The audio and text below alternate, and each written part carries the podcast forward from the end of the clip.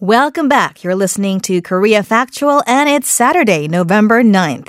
It's time for this week's For Your Information, where we uncover stories behind the headlines that you don't want to miss.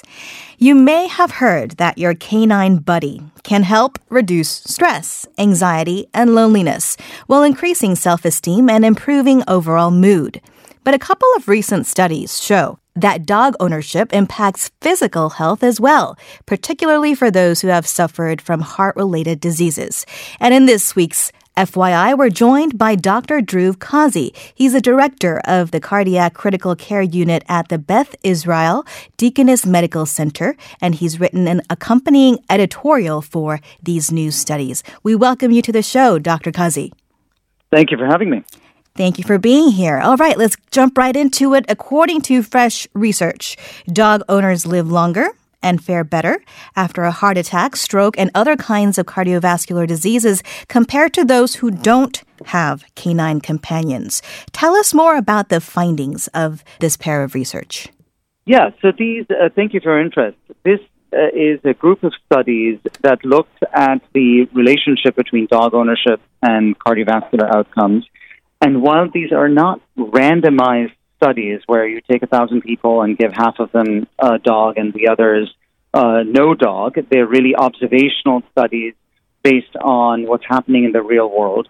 My uh, gestalt of the studies is that, in fact, those who own dogs do better, particularly if they have a history of heart disease. Mm-hmm.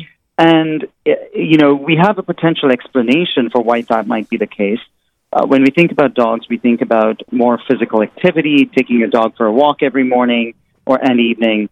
But there's also other attributes to owning a dog, such as having to spend more time outdoors, or in particular, better mental health. So we know that dog owners are less likely to have depression, anxiety, a sense of isolation, and all of these contribute to cardiovascular health.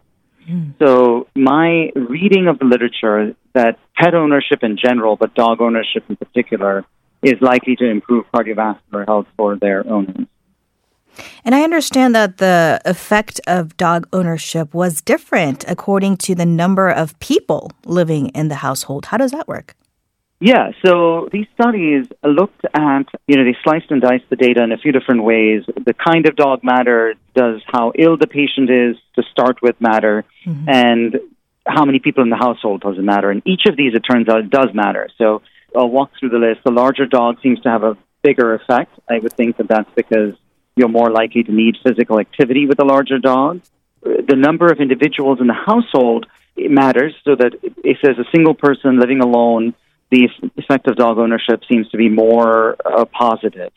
And while these studies cannot tell us why that is the case, my hypothesis is that, again, single people with a pet are more likely to need the companionship and the beneficial mental health effects of owning a pet. That's why we see this pretty large effect among people living alone. Hmm.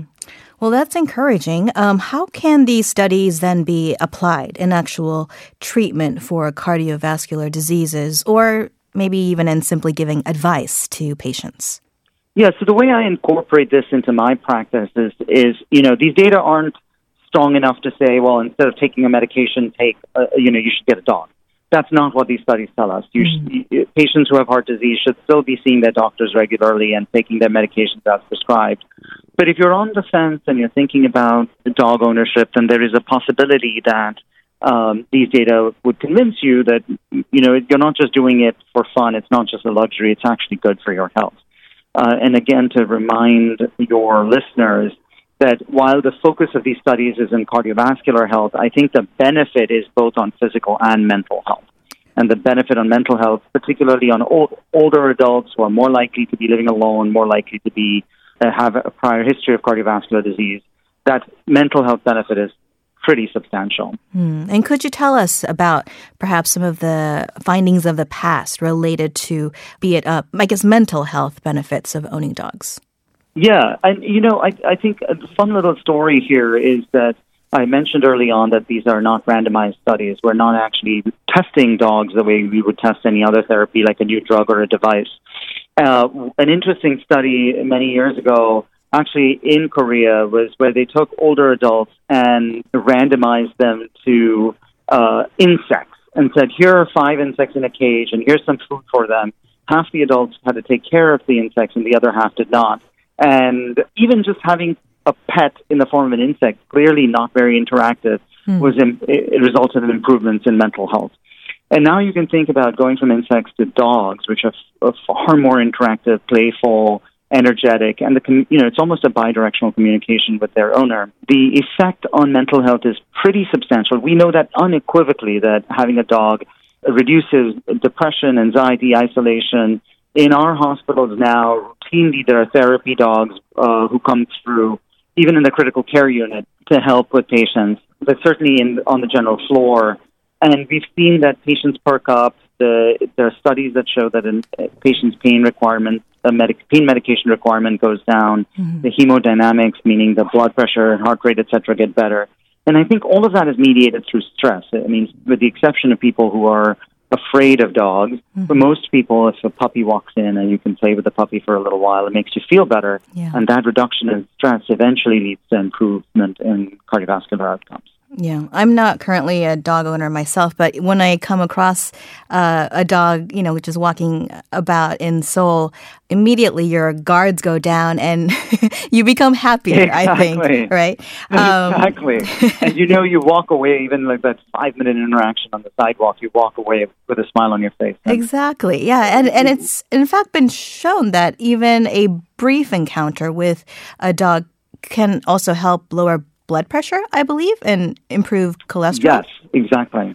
The blood pressure more clearly. Mm. Uh, there are short-term data showing that you know people's blood pressure gets better, stress levels go down. Uh, in fact, there was a study in the ICU where they had patients on you know invasive monitors where there are catheters in their hearts measuring blood pressure within the heart, and even those seem to be getting better. So far, we've only seen these short-term data, though, uh, these are good long-term studies that show that people, particularly those at high risk. So if you've had a heart attack or stroke in the past, you're at a very high risk for a recurrent event. And even in that high risk subgroup, you see improved clinical outcomes. And so I think that these are studies that are good for physicians and patients to keep in mind as they make life decisions. As you can imagine, in big cities like Seoul or San Francisco or Boston, having a dog is not straightforward. You have to have the space in your life, figuratively and literally, the mm-hmm. space in your life to be able to have a dog. And right. so this isn't right for everybody, but the thought is that if you have an opportunity to interact with pets in general and dogs in particular, there are likely to be beneficial effects just then, more than just, oh, I feel good or like to have a dog. Well, in fact, uh, here in Korea, I would say in the past five to 10 years or so, I feel like more and more people, especially young people, are um, taking in in pets. Um, and you had said in a previous interview that the study forces us to rethink pets in our society. Could you elaborate on this point? Yeah, I think that I, you know we've always thought of pets as a luxury. Mm. We've thought of them as something we do because we enjoy it and they make us feel good, without actually thinking of them as therapeutic mentally or or physically to your point about increasing number of pets in Korea, I found data from a couple of years ago that in the United States now there are more pet dogs than there are children under the age of 18. That's interesting. So that number crossed about about two or three years ago. Wow. So people are voting with their feet and with their money and saying, you know, this dog is good for me. I, I like having this dog in my life.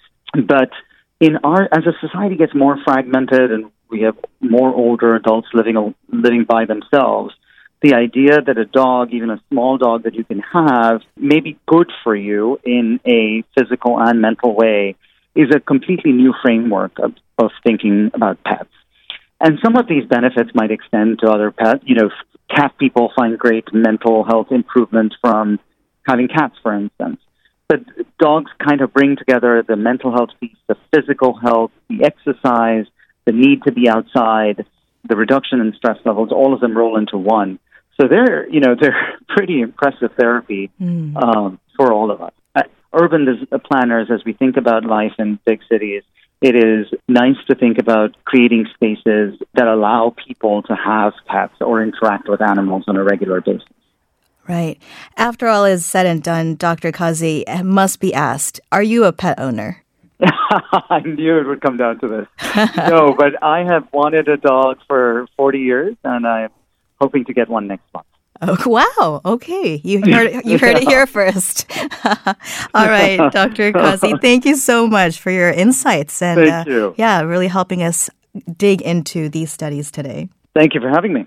Dr. Kazi is a director of the Cardiac Critical Care Unit at the Beth Israel Deaconess Medical Center. If you have opinions on any of the topics we're discussing on the show today, please do send us an email, koreafactual at gmail.com. You can also find us on Instagram uh, for all the latest updates and leave us a comment there as well.